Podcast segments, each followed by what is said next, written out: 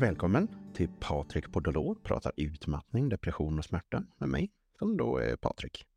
Här ligger fokus på de nämnda ämnena, men vi vidgar perspektivet när det behövs för att undersöka allt det som påverkar vår livskvalitet. Jag vänder mig mest till dig där det är stressigare än önskvärt, som är tröttare och mer ledsen du vill vara och som vill ha en förändring. Kanske är du också en av dem som har ont. Våra bekymmer och anledningarna till dem varierar, vilket kräver bredd. Så i varje avsnitt försöker jag hitta något som kan hjälpa dig genom ja, att reflektera kring och belysa något problem, förklara något koncept eller komma med någon hjälpsam insikt. Jag förklarar praktiskt taget uteslutande grundinformation eller resonerar kring sånt som har varit användbart kliniskt tidigare. Tanken är att jag ska kunna dela med mig av det som jag tar med mig från goda böcker, reflektioner eller rent av kundmöten, coaching och terapitimmar. Och härigenom kunna delge det till desto fler. Vi provar och så får vi se om jag kan hjälpa till med någon insikt.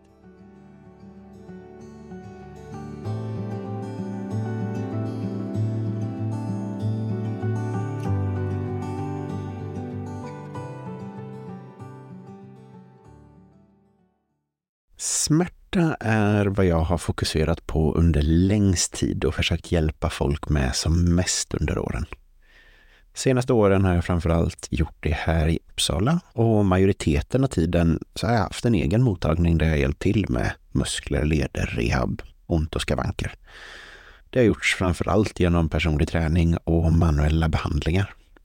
Den personliga träningen har ofta gjorts med fokus på rehabilitering och att bygga kapacitet nog för att man ska bli av med eller ja, fortsätta vara smärtfri. Så i stort så har det gjorts med samma målsättning som många fysioterapeuter brukar ha. Manuella och passiva behandlingar har framför allt bestått av massage och dry needling för att behandla det man kallar triggerpunkter. Ibland har det använts en LLLT eller ja, en medicinsk laser, där en del har upplevt att det har hjälpt. Passiva och manuella behandlingar ser jag framför allt och oftast som en kortsiktig väg till fri, ja, frihet från smärta. Även om det för all del kan lösa hela problemet till och från också, beroende på vad problemet är. Så det har varit vad man ja, kallar, vad många kallar triggerpunkter eller muskelknutor och så har det varit trauman, stukningar, fall och det ena efter det andra. Ibland har det varit saker som gör helt orimligt ont när röntgen och likvärdigt inte visat någonting alls. Det har funnits de som har haft ont i den grad att man medicinerar riktigt ordentligt. Men efter att man har sett till att det är bra nog och verkligen gjort det som behövdes, snarare än att bara smärtlindra, så har man märkt att det kanske inte riktigt var nödvändigt. Det har varit ryggskott och nackspärr och andra akuta saker som gör hysteriskt ont. Ibland till den grad att man kanske knappt tar sig in till mottagningen. I andra fall har det kunnat vara spänningshuvudvärk som man kan ha haft till och från i år och dagar. Eller smärta i rygg, nacke och axlar som man haft, ja men också det, helt orimligt länge. Ibland är smärta där av goda skäl och ibland är det väl i efterhand när man vet bättre och märkte att det inte alls var så svårt att bli av med den. Rätt onödigt att gå omkring med det där. Så det har, ja, det har varierat från de som haft ont i bara några timmar eller dagar till de som haft år, ja, år och månader bakom sig med ont som bara den. Och jag tänkte att vi ska fundera och fokusera lite mer på den långvariga smärtan och titta på vad långvarig smärta faktiskt är. Långvarig smärta definieras av att den har funnits i tre till sex månader eller längre. Och om det är tre eller sex, ja men det verkar bero på lite på vem man frågar. Och det mest relevanta är inte nödvändigtvis om exakt hur länge det har pågått, utan snarare om resultatet det ger. För det anmärkningsvärda med långvarig smärta är att ja, men det resulterar i lite andra konsekvenser än just bara att man har kvar sin specifika smärta på samma sätt i ett antal månader. Smärtan i sig själv är besvärlig, men att ha ont i flera månader tar ut sin rätt på fler sätt än genom att det bara är den där fortsatta smärtan. Det får din hjärna i regel till att tolka smärtsignalerna som starkare än tidigare. Och smärtan kan absolut sprida sig till ett större område, oavsett om orsaken till smärtan ändras eller inte. Samma input finns kvar, men det blir mer smärta och ofta en ordentlig massa andra symptom utöver det. Långvarig smärta från praktiskt taget vad som helst kommer att påverka hjärnan och vara en stor stressfaktor. Och återigen då till varför vi ägnar oss åt alla saker och ser på situationen och livet och inte bara smärtan. Det gäller oavsett varför man har ont. Din hjärna bryr sig inte jättemycket om smärtan kommer från diskbrock, nervskador, artrit eller artros, fibromyalgi eller Danlos syndrom, operationer som gått fel, dysfunktioner i muskler eller leder med eller utan trauma, reumatism, obegriplig smärta i nedre delen av ryggen utan förklaring eller något helt annat. Smärtan kommer naturligtvis i olika grad från de olika sakerna och beroende på fall till fall. Och det gör också efterverkningarna eller konsekvenserna av den. Men effekten av långvarig smärta, att det blir ytterligare konsekvenser, är antagligen inte så brydda om det kommer från ditt eller datt. De som har långvarig smärta blir bättre än andra på att känna smärta. Smärtkänsligheten minskar inte, den ökar. Man vänjer sig inte vid att det gör ont för att sen glatt knalla vidare utan bekymmer och besvär. Man vänjer sig inte, det blir värre. Även om jag absolut har hört att ja, men, väldigt högutbildade uttrycker precis motsatsen, att man vänjer sig. Men att man vänjer sig vid ont är inte alls vad den nyare forskningen tyder på. Hjärnan kommer istället att göra så gott den kan för att berätta för dig hur det ligger till när du inte lyssnar på att det gör ont. Om det inte är något som läker av sig självt, eller om det snarare går mot ett sånt här ja, men långvarig smärta-fenomen, så blir det inte att det går över spontant. Då blir det snarare att smärtan ökar över tid. Och ofta är det ja, då är det vanligt att den sprider sig runt det som vanligtvis, eller brukade vanligtvis göra ont. Eller så tar det sig till helt nya platser. Helt plötsligt blir det, ja, gör logik. Saker gör plötsligt ont mer eller mindre utan anledning.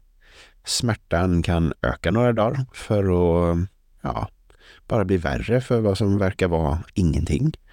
Den nämnda smärtan kan komma och gå utan att du har en aning om varför muskler som egentligen inte riktigt är inblandade i den ursprungliga smärtan kan mycket väl bli stela, spända och obekväma och kroppsdelar kan kännas konstiga. Där motoriken kan gå i stöpet och du kan ha svårt att hitta dem, aktivera, ja, men, hitta och aktivera de där musklerna som du borde kunna använda där i krokarna.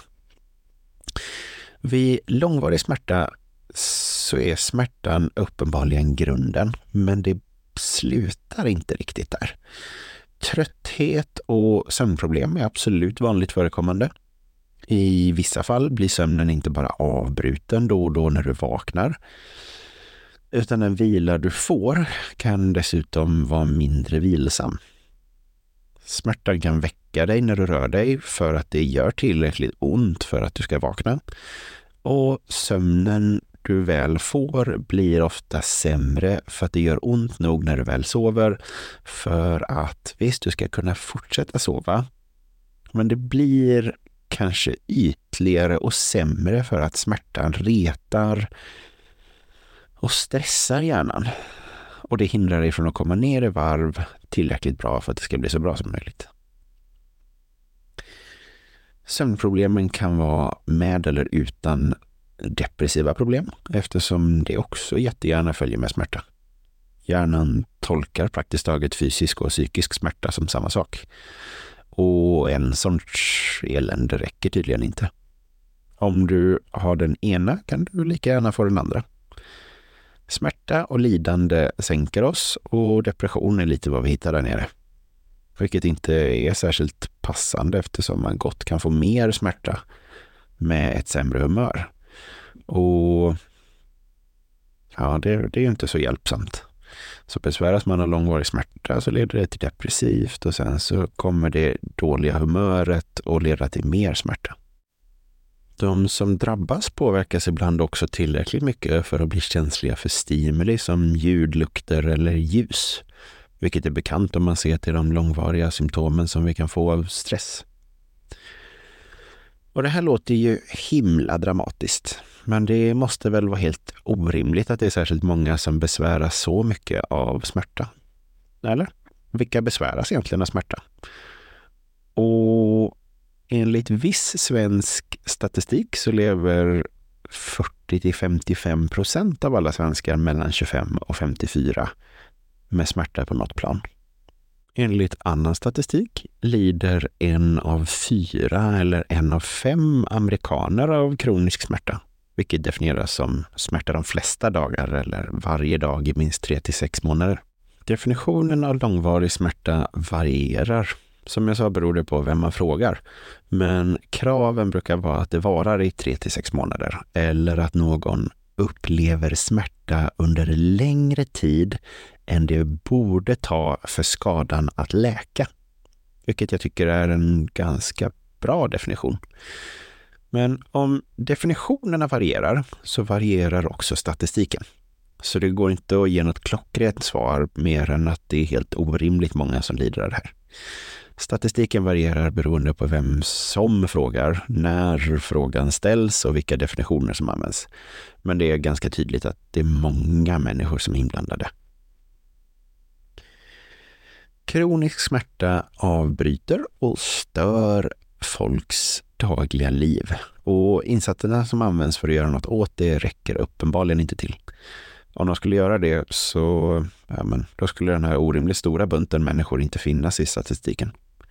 Vila, läkemedel och kirurgi är generellt de verktyg som används.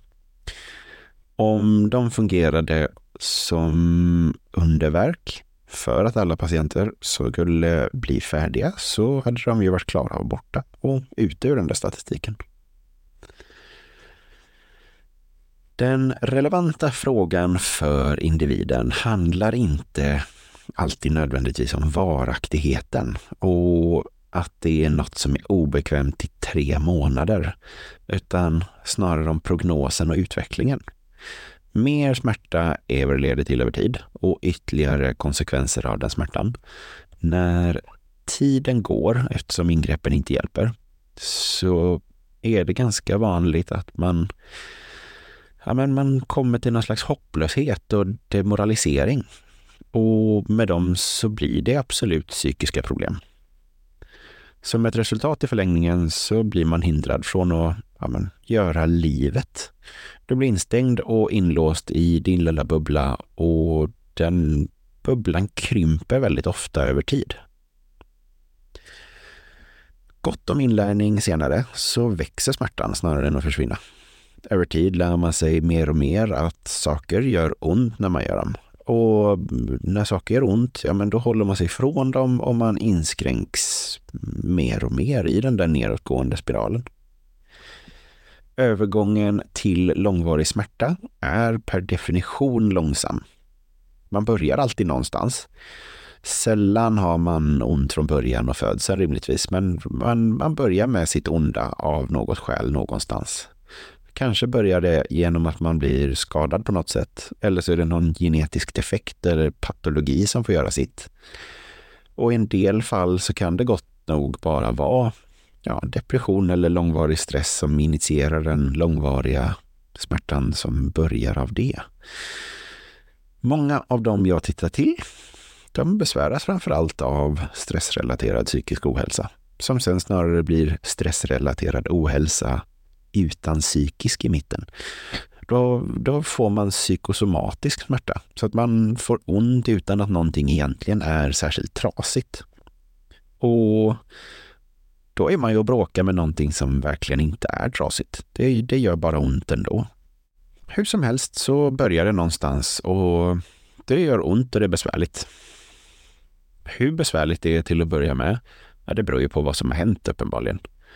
Efter ett trauma eller en skada så är det rimligt att det är som sämst i början med stressrelaterade saker och det som snarare börjar i liten skala och eskalerar, ja men då, då är det ju sämre sen. Så att det börjar någonstans och så blir det värre och värre. Till slut och så småningom så börjar det styra livet mer och mer. Och du lär dig mer eller mindre att lyssna på smärtan. Du lär dig att undvika smärta genom att undvika mycket av det du brukade älska. Dit brukar man komma förr eller senare. Den långsamma anpassningen till smärtan och förändringen av livet är ja, men oftast så där långsam så att den sällan blir uppenbar. Den långvariga smärtan innebär att den börjar tidigast efter tre till sex månader. Så ja, det, det går såklart att börja anpassa och ändra i livet för att anpassa för smärtan redan i det akuta stadiet, när man börjar ha ont. Men den långvariga smärtan är ju per definition långvarig och långsam. Så att ofta sker anpassningar och förändringar gradvis.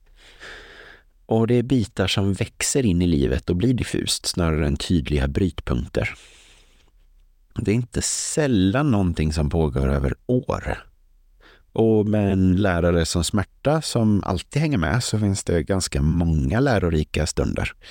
För ja, varje rörelse du gör kan vara en. Så det är en förträfflig facilitator till förändring.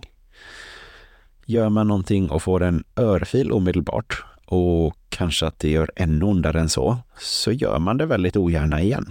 Och med långvarig smärta så är det sällan en förbättring det man ändrar till, utan det är en förändring till det sämre. Man drar sig undan mer och låter bli. Det finns ett par bra citat av Seneca, en av de gamla stoikerna som jag gillar. De känns applicerbara på hur jag ser på smärta, även om det inte är så lätt som att bara gilla filosofi för att bli smärtfri. Det är inte poängen. Men han säger To bear trials with a calm mind robs misfortune of its strength and burden. Och We are more often frightened than hurt and we suffer more from imagination than from reality. Det är inte dumt att ha som första lektion gällande smärta att fysisk smärta och lidande är två olika saker. De korrelerar ofta och kan tveklöst påverka varandra. Men det är möjligt att lära sig skilja på de två och att inte lida rakt av som en direkt konsekvens omedelbart när det gör ont. Jag tar med en anekdot till från de gamla gubbarna från Rom som jag, jag behåller den på engelska i och med att det är ett citat för att få fram poängen att smärta inte nödvändigtvis är synonymt med lidande. Citatet är från The Daily Stoic av Ryan Holiday. Epicurus's final letter begins with a rather remarkable sentence On this happy day, which is the last day of my life, I write the following words to you. While the letter briefly touches on the painful symptoms of the disease that would soon kill him, Epicurus doesn't dwell on that. Instead, he speaks of the joy in his heart, not caused by his impending death, obviously, but by the memories he has accumulated of the friend he is writing to. Then, before concluding the letter and his life, Epicurus gives final instructions on how to care for one of his young pupils that has shown promise. Det här är från en man som långsamt och rimligtvis ordentligt smärtsamt dör av en njursten. Men de säger att han var glad och arbetade till sin dödsdag vid 72 år gammal. Vi har alltså definitivt saker att lära av varandra. Som det uppenbara här att det är lidande vi lider av och inte smärtan i sig. Sen är det givetvis lätt sagt och svårt gjort. Själv blir jag absolut mansstereotypt gnällig när jag får influensa exempelvis. Och det är ju ändå rätt långt ifrån att ha ont i månader och år. Och inte heller är det på samma nivå som att långsamt dö av njursten. Men här tänker jag att vi fick en kort snutt om vad långvarig eller kronisk smärta är. Den är per definition där i 3 till 6 månader. Och det blir ofta mer konsekvenser än bara ont i precis det som besvärade till att börja med. Lite mer om varför vi får det tittar vi på i nästa avsnitt.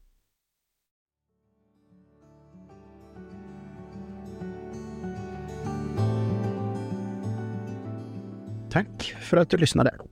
Om du gillade avsnittet så prenumerera gärna för att få dem som kommer härnäst och dela det med dina vänner som kan ha nytta av det jag pratat om här.